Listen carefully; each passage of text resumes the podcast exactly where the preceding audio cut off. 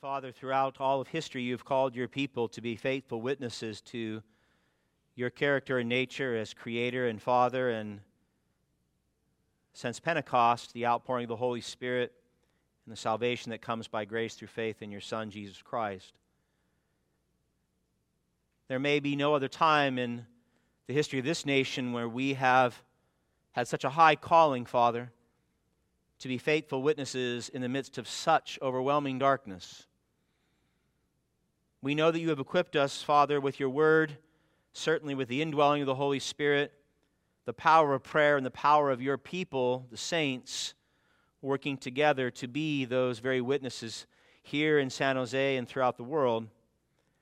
And so I pray, Father, this morning that you would be pleased to encourage us, to give us the same encouragement that your Son gave to Paul as he was sending him off to Rome. Give us an encouragement, Father, that enlivens our testimony, that makes us bold as faithful witnesses to the power of the gospel to transform sinners like us and to transform those in our lives who have yet to come to a saving grace. I pray, Father, that you would use us as only you can in our homes, in our workplaces, in our neighborhoods and even in this church, Father, to rightly live out this high calling of disciple of Jesus Christ. I pray, Lord, that we would not be discouraged with the shortfalls and the sins that we struggle with, but we would see clearly that our consciences are cleared by Christ and that we can confess our sins and that you will forgive us. I pray you would empower us with the knowledge of the hope of the resurrection, that the end of this life is not the end of our lives in Christ, but that you have given us a great hope that should cause and change the way we live right now. Father, we're asking you to do by your Spirit that which only you can do, and that's not leave us complacent, to cause each of us to take very seriously this calling as disciples of Christ, to not be religious people, certainly not like the Pharisees, but to take every day as a serious day and a precious day to be a faithful witness of your Son, Jesus Christ, until you call us home or until he comes in glory. And so I ask that you would be glorified and honored this day to that end in this church and in all your true churches throughout the world. We ask these things in Christ's name. Amen.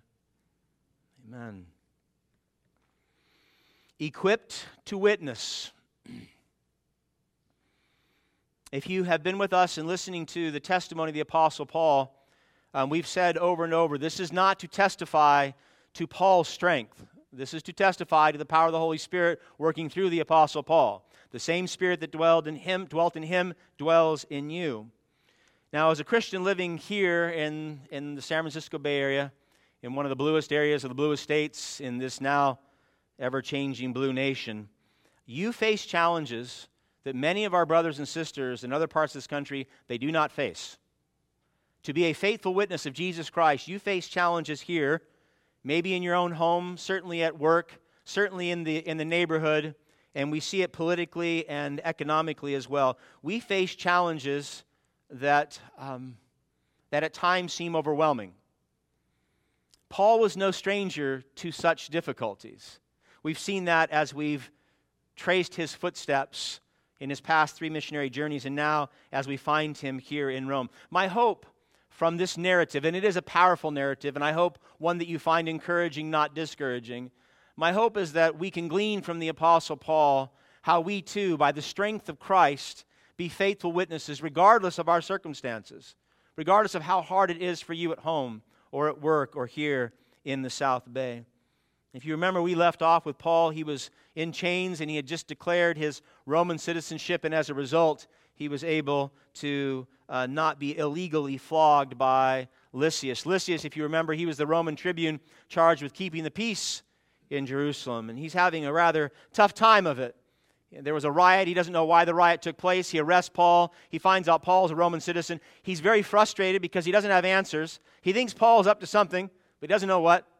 Um, and he's afraid, as we ended the passage last week, because Lysias had put Paul in chains and then he was about to have him flogged. And as a Roman citizen, that was a big no no.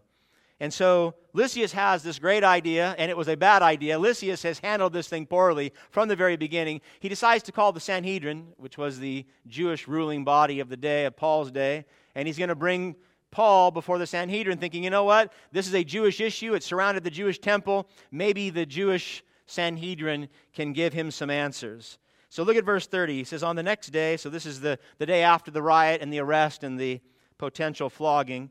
But on the next day, desiring to know the real reason why he was being accused by the Jews, he, Lysias, unbound Paul and commanded the chief priests and all the council to meet. And he brought Paul down and he set him before them. So Lysias brings Paul before the Sanhedrin, not as a prisoner, and not even to put him on trial. So be really careful. This is not a trial of Paul before the Sanhedrin. Lysias wants answers. He has no idea what's going on. He's charged with keeping the peace, so he's hoping that the Sanhedrin will give him some answers, and he will get no such answer.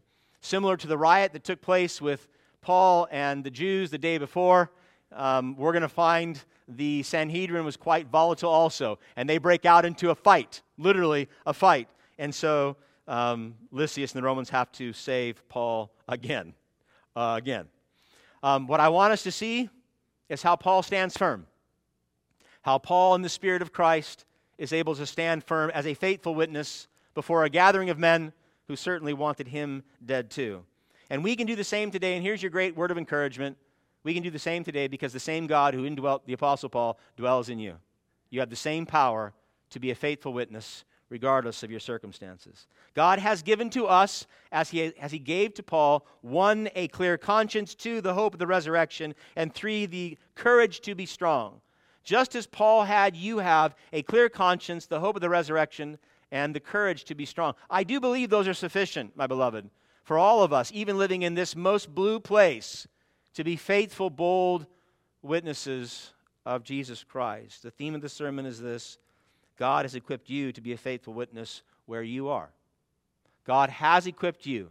Past tense, if you're united to Christ, He has equipped you to be a faithful witness right here where you are. Point number one God has given us a clear conscience. Now, as you know, this is a narrative, and so it, should be story driven. I want it to be story driven. So listen to it, enjoy the story, and then try to draw out, and I will help you with that, but do the same. Try to draw out these the biblical teachings, the doctrines that cause us and should compel us to try to live as faithful witnesses. A clear conscience. So Paul finds himself the next morning, the day after the riot, and the day after being potentially flogged, he finds himself before the Sanhedrin. Verse 1, looking intently at the council.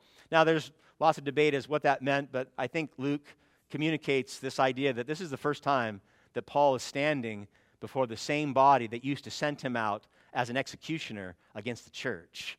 So, last time Paul stood before the Sanhedrin, they were giving him orders to go and find men and women, Christians, to have them arrested and persecuted and possibly put to death. And now here's the Apostle Paul gazing upon the same ruling body, not as a persecutor of Christ, but as a follower of Jesus Christ. It's a most profound moment. Look at the latter part of verse 1. Paul said, Brothers, I have lived my life before God in all good conscience up to this day. Now, I want, I want to understand why he said that. Paul had been accused by the riotous Jews, the Jews from Turkey, the previous day. He had been accused of being anti Israel, anti law, and anti temple. And that's what they were saying, and that's why the riot started. They even accused Paul of bringing Trophimus, a Gentile, into the uh, Jewish courts inside the temple. Um, Paul was able to stand before them and say, Listen, my conscience is clear because I'm not anti Israel, anti law, anti temple, and I did no such thing with this Gentile. In other words, he could say, Their accusations are completely false. Now, the corrupt high priest Ananias, he has no interest in hearing Paul speak at all. In fact, we're told in verse 2 that the high priest Ananias commanded those who stood by Paul, him, to strike him on the mouth. Now, this is not the same Ananias as the Gospels, and this is often confused. This was the, this was the son of Nebuchadnezzar, and he ruled. So, Ananias, this Ananias ruled as high priest from 48 to 59 AD, some years later after the Ananias of the gospel. Now, Josephus tells us, he describes this Ananias for us, and he, he was not the type of man that you would want seated in any position of power, let alone high priest over God's people. Josephus says that he was ruthless, he was a Roman sympathizer, he was rich, and he used assassinations to, uh, to keep his power. This is the high priest of the Jewish people, assassinating people to keep his power. Um, and it's unlikely that he struck Paul because he cared much about Paul's Christian beliefs or even that Paul thought he had a clear conscience. He very likely just struck him because he wanted to illustrate his power before Lysias, before Paul, and before all those who were present. Paul has a passionate response. Look at verse 3. Then Paul said to him, God is going to strike you, you whitewashed wall. Are you sitting to judge me according to the law, and yet contrary to the law, you order me to be struck? You say, well, is that Paul loving his enemies? Because I don't think so. No, it absolutely is. Paul is it wants to cause this man to have the right fear of the Lord in him. He doesn't know he's the high priest, but the words he says are true. Whitewashed wall, whitewashed tomb. The term whitewashed was a it was a phrase at the time used to describe a hypocrite right? So you would take a wall that was destroyed or that didn't look good, and whitewashing is paint, white paint. And it looked good on the outside, but it was crumbling on the inside. And so he's saying to Ananias, and it's a fitting title, he's saying, You're a hypocrite. You, you're supposed to be judging over this particular proceeding. And instead of judging according to God's law, you order me to be struck without a trial, without an accusation, without witnesses, without a verdict, and yet I am being punished before you. And so he rightly calls him a hypocrite. According to Jewish law, similar to, well, I guess how it used to be here, I don't know how much anymore that, that we're supposed to be presumed innocent until proven guilty. Uh, Leviticus, in fact, we get that from Scripture. Leviticus 19:15, you shall do no injustice in your courts, no injustice. So we are presumed innocent until proven guilty. And as a Roman citizen, Paul not only enjoyed he enjoyed, obviously, the protection under Jewish law as a Jew, but under Roman law as a Roman citizen. And so Paul says, God is going to strike you. It was meant to strike fear into the heart of Ananias to get control of these proceedings and rule them according to God's law. But if what Josephus writes about Ananias is true, there was prophecy in Paul's statement as well. According to Josephus, the insurrection that led up to the destruction of the temple in 70 AD, it started some years earlier. And in 66 AD, the Jewish insurrectors, they, they did not like Ananias because he was pro-Roman and he was corrupt. And so Ananias fled in 66 and he was hiding in an aqueduct, according to Josephus. And the insurrectors found him, they took him out, and they had him executed. So, in some ways, Paul was speaking prophetically here to this corrupt high priest. Now look at verse 4. Those who stood by said, Would you revile God's high priest? Would you revile God's high priest? Now, Paul is a, he's, he's rebu- rebuked, rightly so, for his statements that he made, even though the statements were deserving and they were true, and likely most people in that chamber agreed with him. He immediately seeks forgiveness because he was unaware that Ananias was the high priest. Look at verse 5. Paul said, I did not know, brothers. Notice he calls them brothers. Term of endearment. I did not know, brothers, that he was the high priest. For it is written, he quotes here Exodus 22, verse 28 You shall not speak evil of a ruler of your people. So Paul immediately seeks forgiveness for the truthful words that he uttered against God's high priest because he was God's high priest, even though he was a most corrupt man. Now, Ananias' conscience may have been seared, and he had no problem striking Paul against God's law in this gathering of the Sanhedrin. But Paul's conscience was still sensitive, it was still subject to the gospel of Jesus Christ.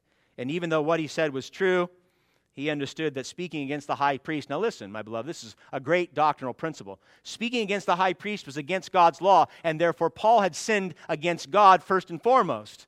And so he immediately he receives this is an amazing thing. He's being unjustly accused, he was already attacked, he was going to be flogged, and now he stands before this corrupt body and this corrupt high priest and they strike him. If, if there were a time when Paul had legitimate reason to justify breaking God's law, this would have been it, and he did not. Instead, he received the rebuke and he sought forgiveness. He sought forgiveness because his primary concern, which should be our primary concern, was his standing before the living God. How was God the judge of judge, the creator of all that is unseen, seen and unseen? How was the God of the creator of the universe? How was he going to judge Paul? And so Paul wanted to stand before them with a clear conscience. My beloved, the irony should not be lost on us as readers of this. Ananias, the high priest, ordered Paul to be struck, violating God's law, and he ordered it without hesitation. Paul, having been falsely accused of being anti Israel, anti law, and anti temple, is struck against God's law and he immediately receives the rebuke and seeks forgiveness. So, once again, Dr. Luke is, is painting the picture of two men, two extreme pictures. One man with a title, very religious, but no interest in obeying God, and another man, a prisoner, with no title, but obeying God's commands and honoring those God had put in power out of his love for Jesus Christ. So I'll ask you before I go to my next point is your conscience this sensitive when sin is brought to your attention? Is it?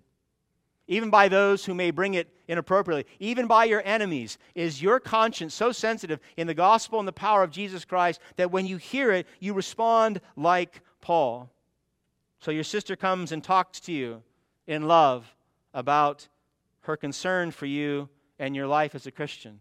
Maybe she knows that, that you're not very serious about your life in the church, or you're not very serious about your time in the Word, and that you've engaged in sinful behavior that she knows is displeasing to God. And she comes to you in love, and she speaks these truths to you in love. And rather than receiving that counsel, you hear her and you make up excuses for why your life is not being lived out as the scriptures clearly teach. You say, I'm too busy, or I have too many responsibilities, or I've been a Christian for a long time.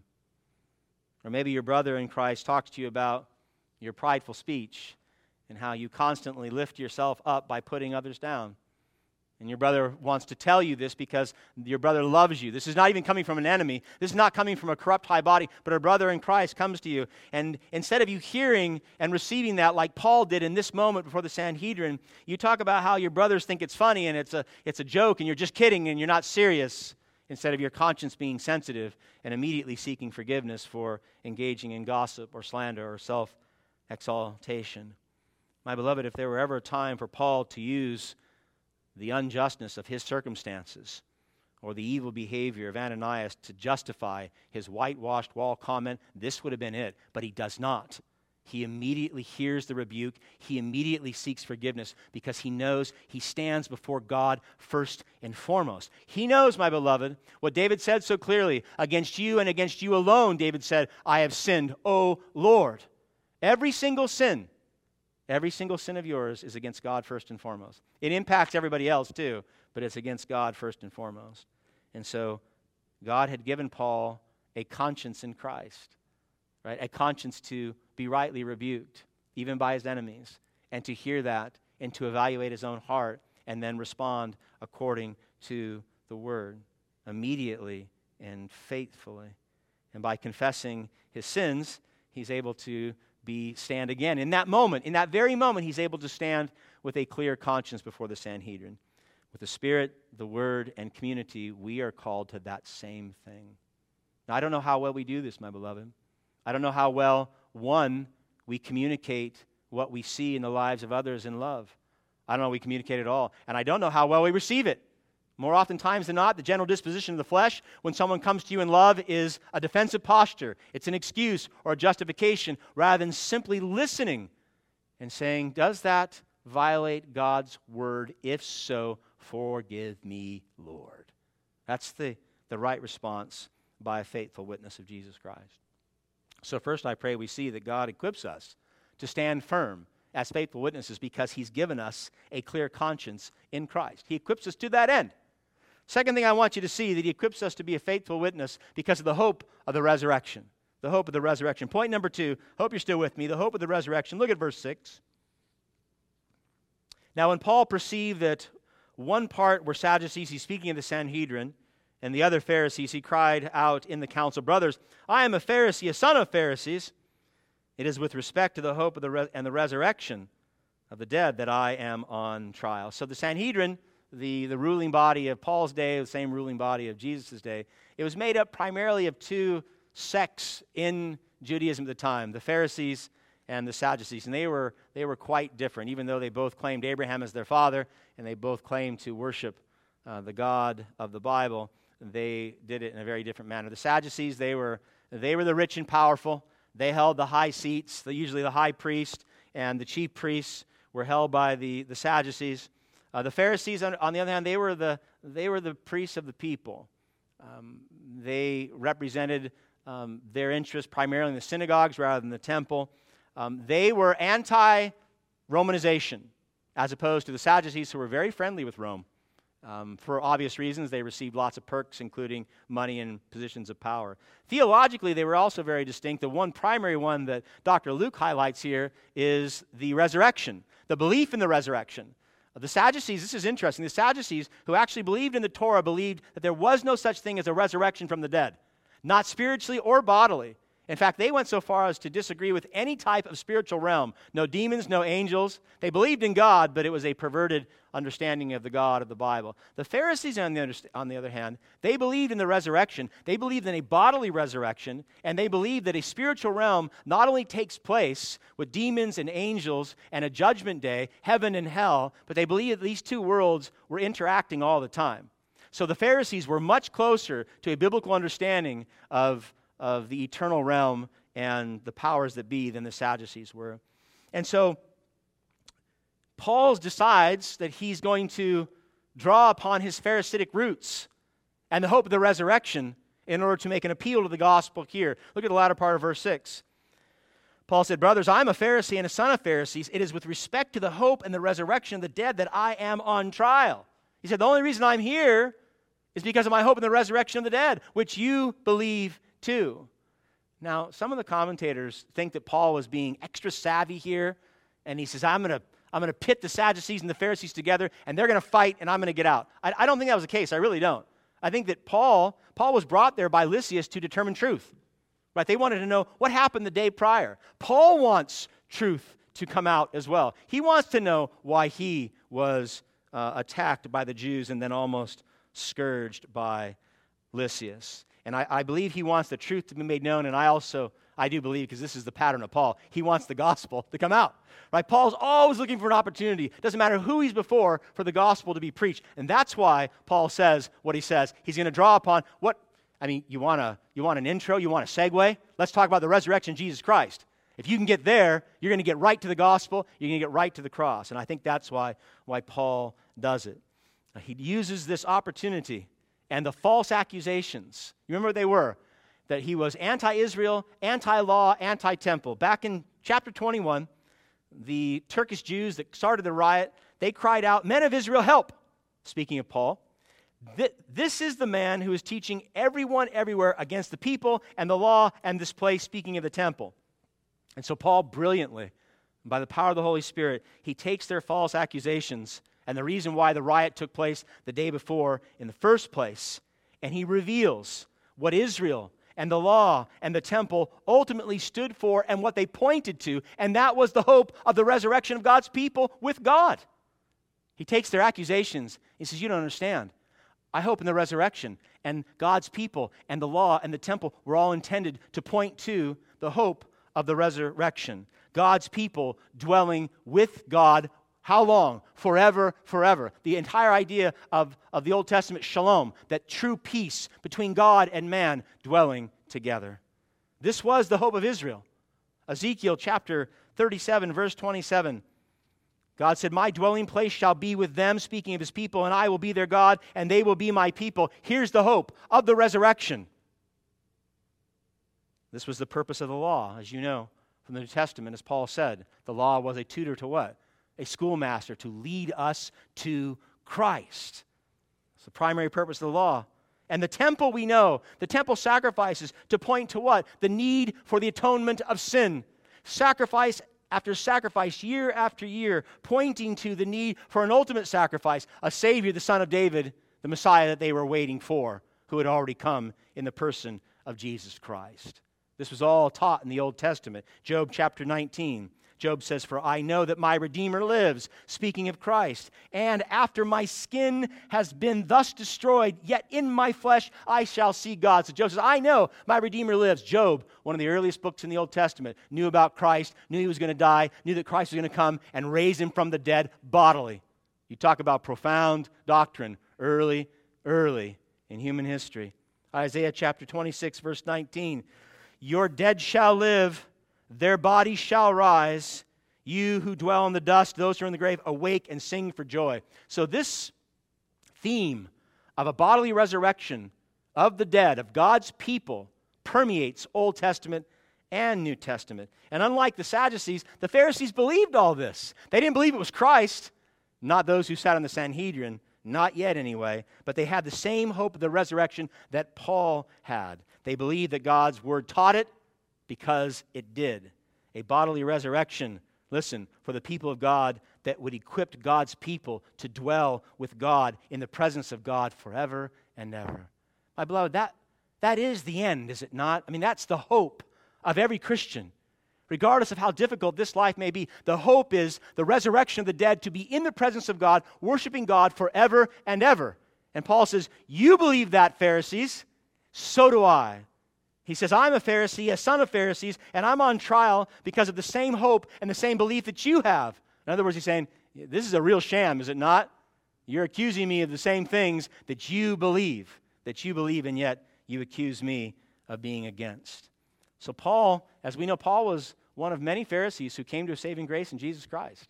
Many Pharisees, because they believed in the resurrection and the bodily resurrection of Christ was true, they came to believe as well that the scriptures actually were fulfilled in the person of Jesus Christ. And that as the conqueror over sin and death and the new leader of God's people, Jesus Christ offers, as you know, a resurrection hope freely by grace through faith in Him.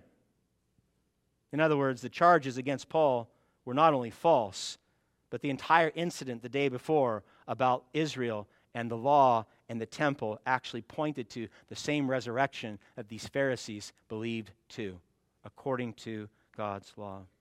Now, what followed from this was just mayhem. Look at verse 7. And when he, speaking of Paul, had said this, he didn't get far in his gospel testimony, the Apostle Paul, in this one. Not going to have a lot of dialogue with the Sanhedrin. When he said this, a commotion, a, a, dissension arose, a commotion. They were getting busy between the Pharisees and the Sadducees, and the assembly was divided. For the Sadducees say that there is no resurrection, nor angel, nor spirit, but the Pharisees acknowledge them all. And so theology now comes center stage into this argument.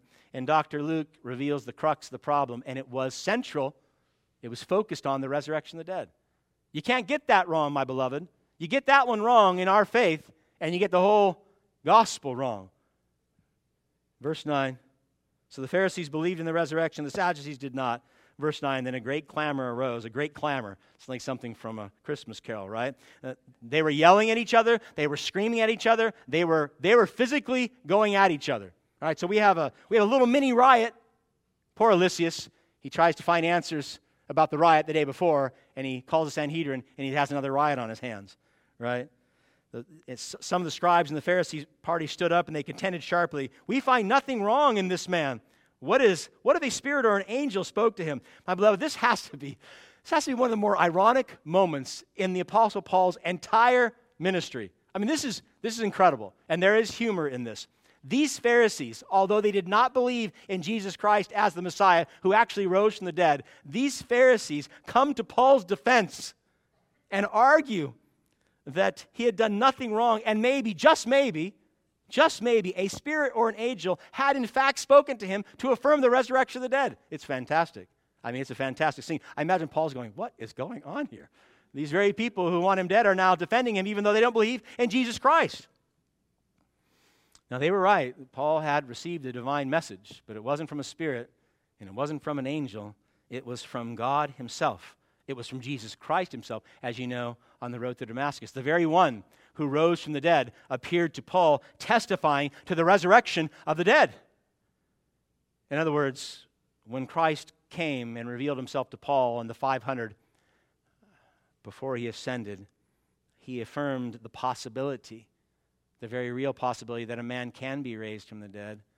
And then he also affirmed that it would only be through him that a sinful man can be raised from the dead. And this is, this is what Paul was testifying to that Jesus Christ, as he said to Martha, I am what? I am the resurrection and the life. And as he said to the disciples in John 14, no one can come to the Father except through me, except through me, Jesus said, because he's the resurrection and the life. And so Paul was a product of this resurrection and hope. He, he believed it as a Pharisee. He believed it theologically. His worldview as a Pharisee, his theology as a Pharisee, was shaped by the hope of the resurrection. But now, Paul, in Christ, post road to Damascus, now he knows it is true and he knows its power. And this is the great distinction between someone who believes in the resurrection and has experienced the resurrection in Jesus Christ already. And that is the power that comes with it. Paul would say in Philippians chapter 3, and here's, here's the all shaping influence of the resurrection on the life of a true believer. Paul said, For his sake, speaking of Christ, I have suffered the loss of all things and count them as rubbish in order that what? I may gain Christ. I want you to listen to Paul's heart. And be found in him, in Jesus, not having a righteousness of my own that comes from the law, but that which comes through faith in Christ, the righteousness from God that depends on faith. And then he said this Why? that I may know him and the power of his resurrection and may share in his sufferings, becoming like him in his death, that I, I that by any means possible I may attain to the resurrection from the dead. That is the hope. No resurrection from the dead, your gospel's horrible. If your end is a grave or a tomb or an urn, then you have a horrible gospel. And Paul says, My hope is attaining the resurrection, that I might have Christ, gain Christ forever and ever. My beloved, this is, this is what empowered Paul to live as a faithful witness. This is why he was the sacrificial, suffering servant of his King Jesus, because of the hope of the resurrection, that he would one day stand before his Lord and worship him forever. It was the hope of the resurrection and gaining Christ that enabled Paul to live the life that he lived. And hope does that, does it not? Real hope does that. Sometimes false hope does too, but it doesn't last very long because it's false hope. But for those of you who have battled terminal illnesses, some of you who have had cancer, and you've gone through the horrors of chemotherapy and radiation with the hope of what? With the hope of overcoming the cancer and living longer and enjoying your family and blessing the church and pursuing Christ, right? Some of you get up and you actually work many hours to provide for your family and to protect and nourish your children. And you don't go to work because you love it, you go to work because you have a hope that by providing, your family will do well. Moms and dads, you raise your children, and sometimes it's really hard to raise our children. But you raise them according to the Word of God in a faithless culture. You raise them in the faith with a great hope that what? That they too will come to a saving grace in Jesus Christ and become disciples of a king. And so we, we hope has this great opportunity to move us. And the hope here in the resurrection of Jesus Christ can enable you, as it enabled Paul, to be a faithful witness. If you're united with Christ, the same hope is yours. The same resurrection hope is yours, and therefore the same power that comes with it to be that witness, regardless of your circumstances, even in this very blue place. All right, so we've seen that we can stand firm as faithful witnesses of Jesus Christ because, one, we have a clear conscience. God's given that to us. Number two, we have the hope of the resurrection. Can I give you one more? I got one more. And, and, and I'm just going to bring these two back to us again in a little different light. Um, we can be faithful witnesses here in a place like San Jose because God gives us the courage to be strong. Right? God, God doesn't tell you, sinner, to be strong on your own. He doesn't. He calls you to be strong in Him. Number three, point number three, I pray you're still with me, the courage to be strong. So, in the presence of the Sanhedrin, things go from bad to worse. I imagine Lysias is thinking, I just can't get this right. And he couldn't. Verse 10 And when the dissension became violent, so they're going at it, the tribune, Lysias, afraid that Paul would be torn to pieces by them. Now, and he, he'd have been responsible for that because Paul's a Roman citizen, and therefore he'd have been in trouble again. He commanded the soldiers to go down and take him away from them by force and bring him into the barracks. So Paul's in the, caught up in the scuffle. We have Luke doesn't give us the detail, but it's not good for Paul. And so the centurions go down, they grab Paul by force, they literally take him back up, and they take him to the barracks where he can be kept safe. And so Lysias makes a good decision here. He's had several bad decisions. This is a good one. Let's keep Paul safe until we figure out what to do, and we'll see what happens next week on that. I'm sure Paul was thankful that Lysias intervened, but the Apostle Paul did not bank upon the centurions or Lysias or his Roman citizenship for his protection. He had put his faith completely in the sovereignty and goodness of God. Look at verse 11. The following night, the Lord stood by him, speaking of Paul, and said, Take courage For as you've testified to the facts about me in Jerusalem, so you must testify also in Rome.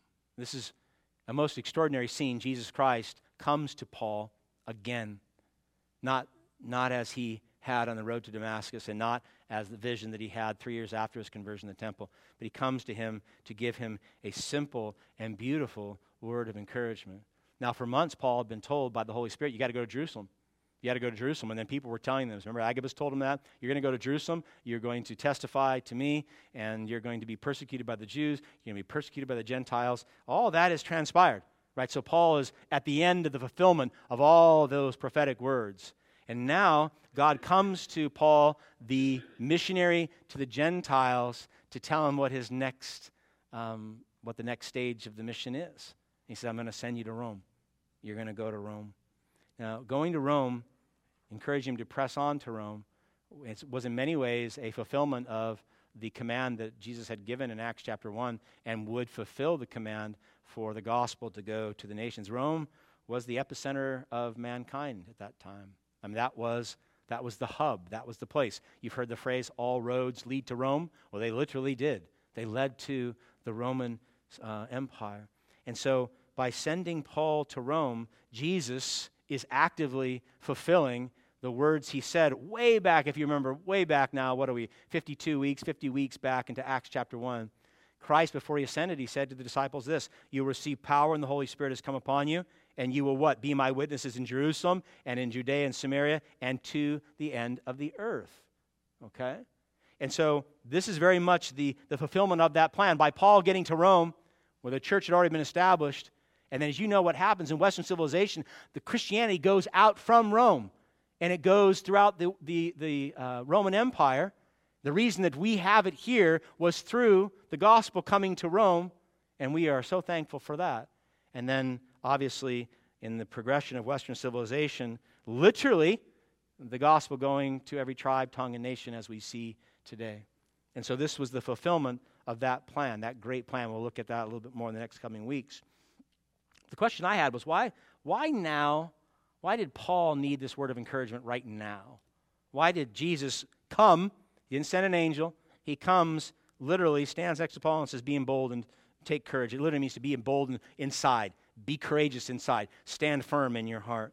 He said, Well, I, I understand why, Pastor. I can't I understand why you can't see this. It's been a rough few days for Paul. In three days, Paul, you know, after being received by James and the elders and the apostles, he comes in and he's all these false accusations. Say, Paul, he's anti Israel, he's anti law, he's anti temple, and, the, and these Turkish Jews try to kill him. Well, that's, that's bad enough. And then he's rescued by Lysias, supposedly put in chains, he's going to be flogged.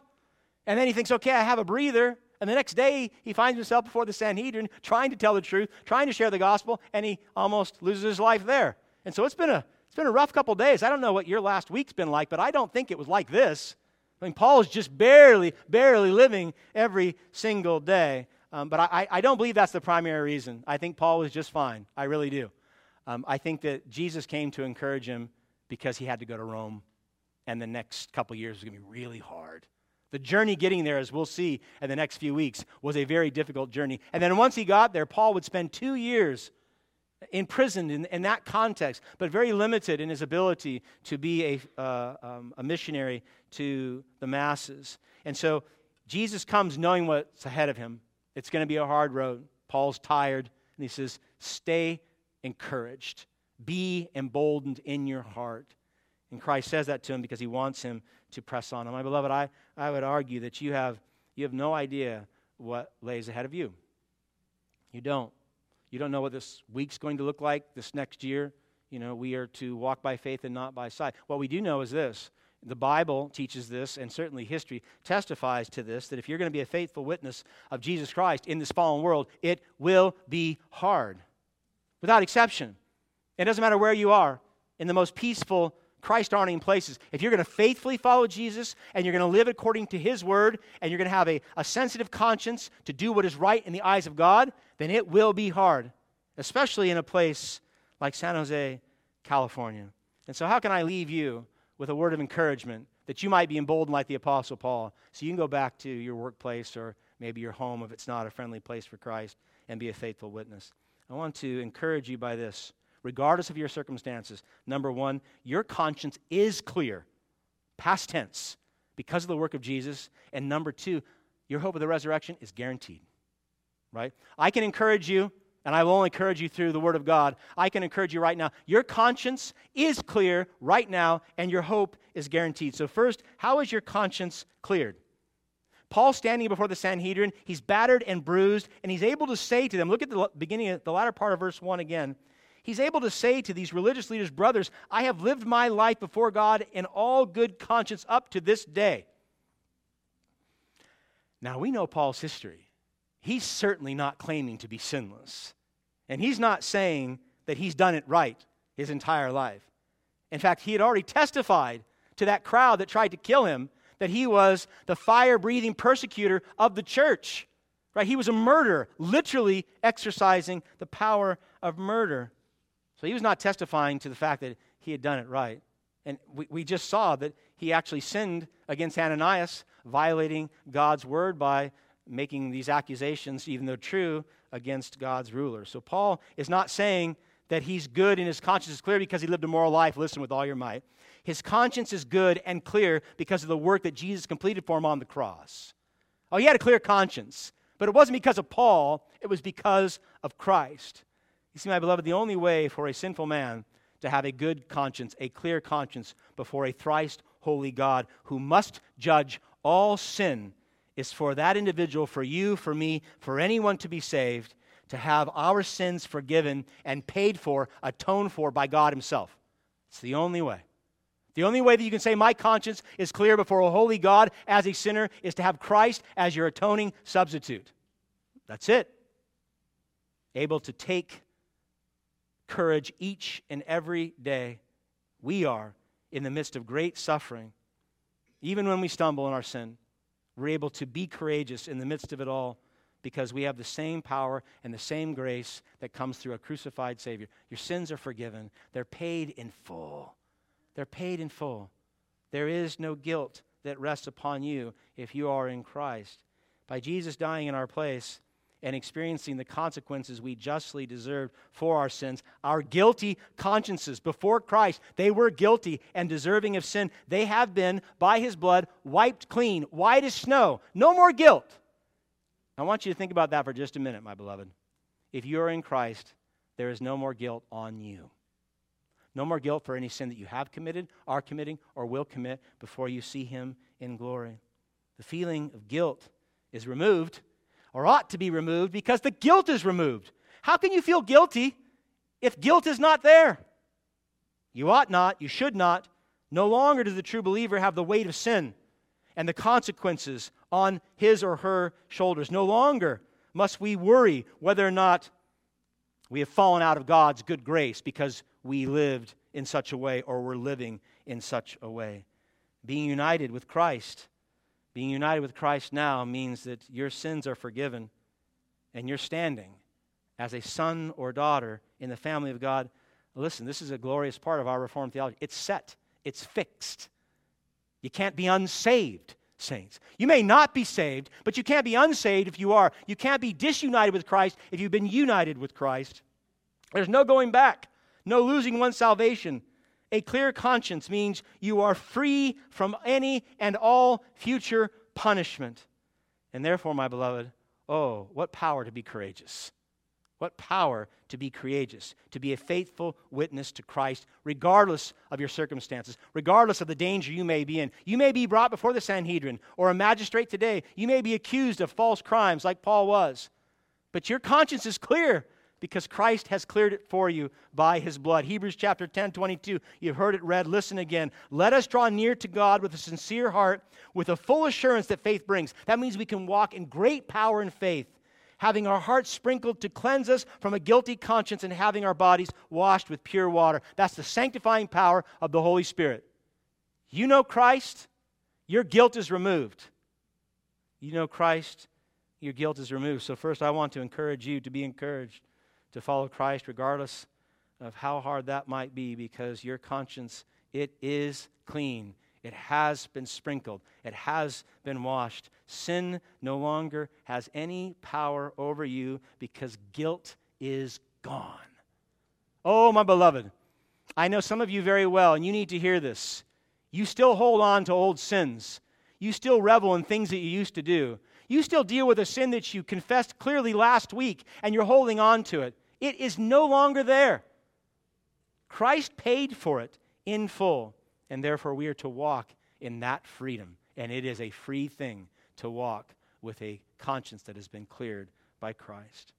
I'll give you one more and I'll close. You ought to be encouraged because in Christ, you don't just have a hope of the resurrection, your resurrection is guaranteed. You know that? You hope in what is guaranteed in Christ. So the Pharisees, the Pharisees believed in the resurrection of the dead too, but their hope was based upon their efforts before God. Were they faithful children of Abraham? Were they part of the remnant? They had to daily, they were bound by daily sacrifices and cleansings and, and rituals and religious practices. And the, the Pharisee never really knew is that hope guaranteed? They didn't have it.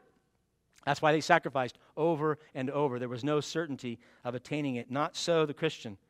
The Christian must not be afflicted by uncertainty of the hope of the resurrection. Your hope of being resurrected from the dead to enjoy eternal life with God, which is your end in Christ, is not listen with all your might. It's not contingent upon your works or your religion.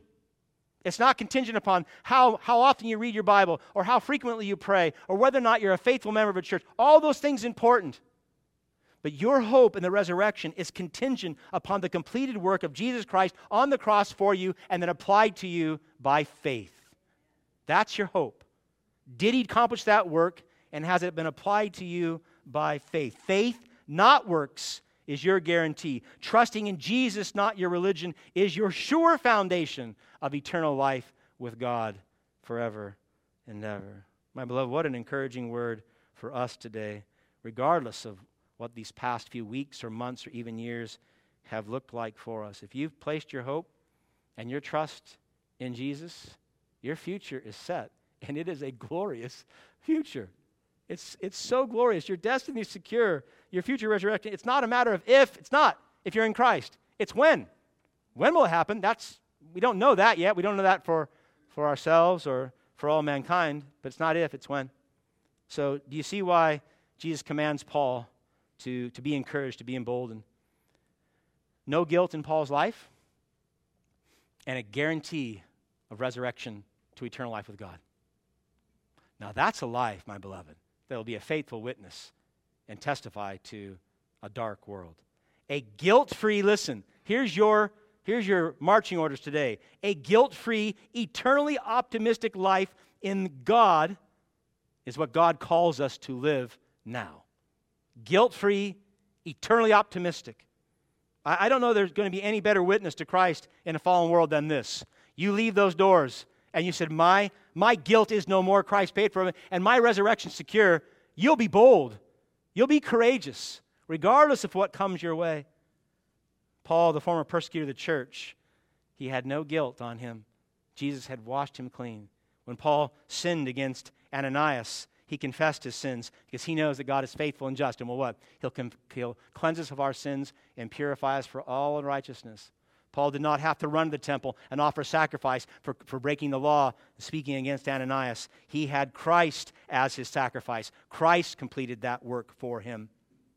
Paul was not worried about his life. He was not worried about being imprisoned. He wasn't worried about losing his life. Why? His future was secure. And he knew that.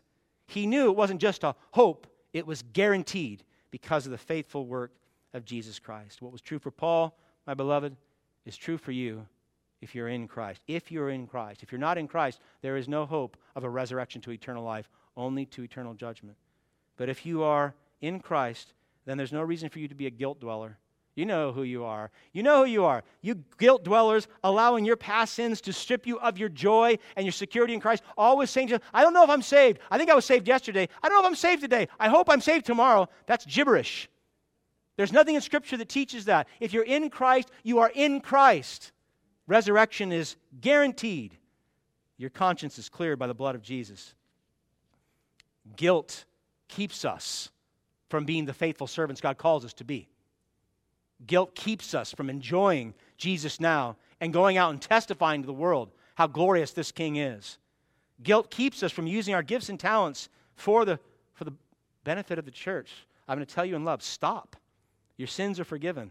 There is no condemnation for those who are in Christ Jesus. No condemnation, no judgment, no punishment, no guilt. Can I get one amen for that? Okay, thank you. so if you're filled with anxiety, if you tiptoe around life, you're thinking, oh, I might sin, and if I sin, I'm not going to be forgiven. God is so holy. Stop. Stop it all. It's not the gospel.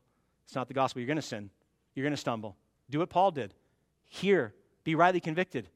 Confess your sins to God, and God, in that moment, He forgives you completely, and He washes you again and again, and will all the way into heaven.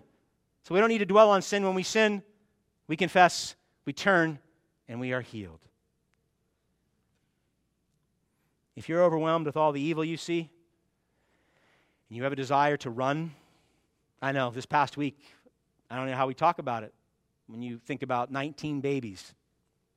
It's too much.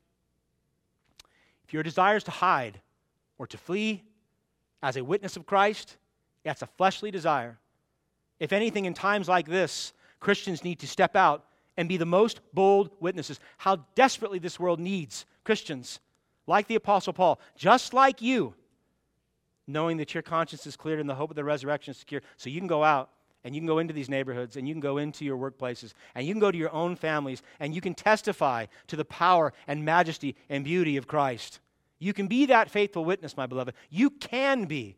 And if you keep telling yourself you can't, or someone is whispering that in your ear, maybe Satan himself, then cast that out entirely. Your hope is secure, and you can be, we can be collectively the, the witnesses to Christ this world so desperately needs. So desperately needs. Jesus said, This is the will of my Father, John 6 40, that everyone who looks on the Son and believes in him should have eternal life, and I will, Christ promises, raise him up on that day. Jesus said, I will, and he will. Amen. Let's pray.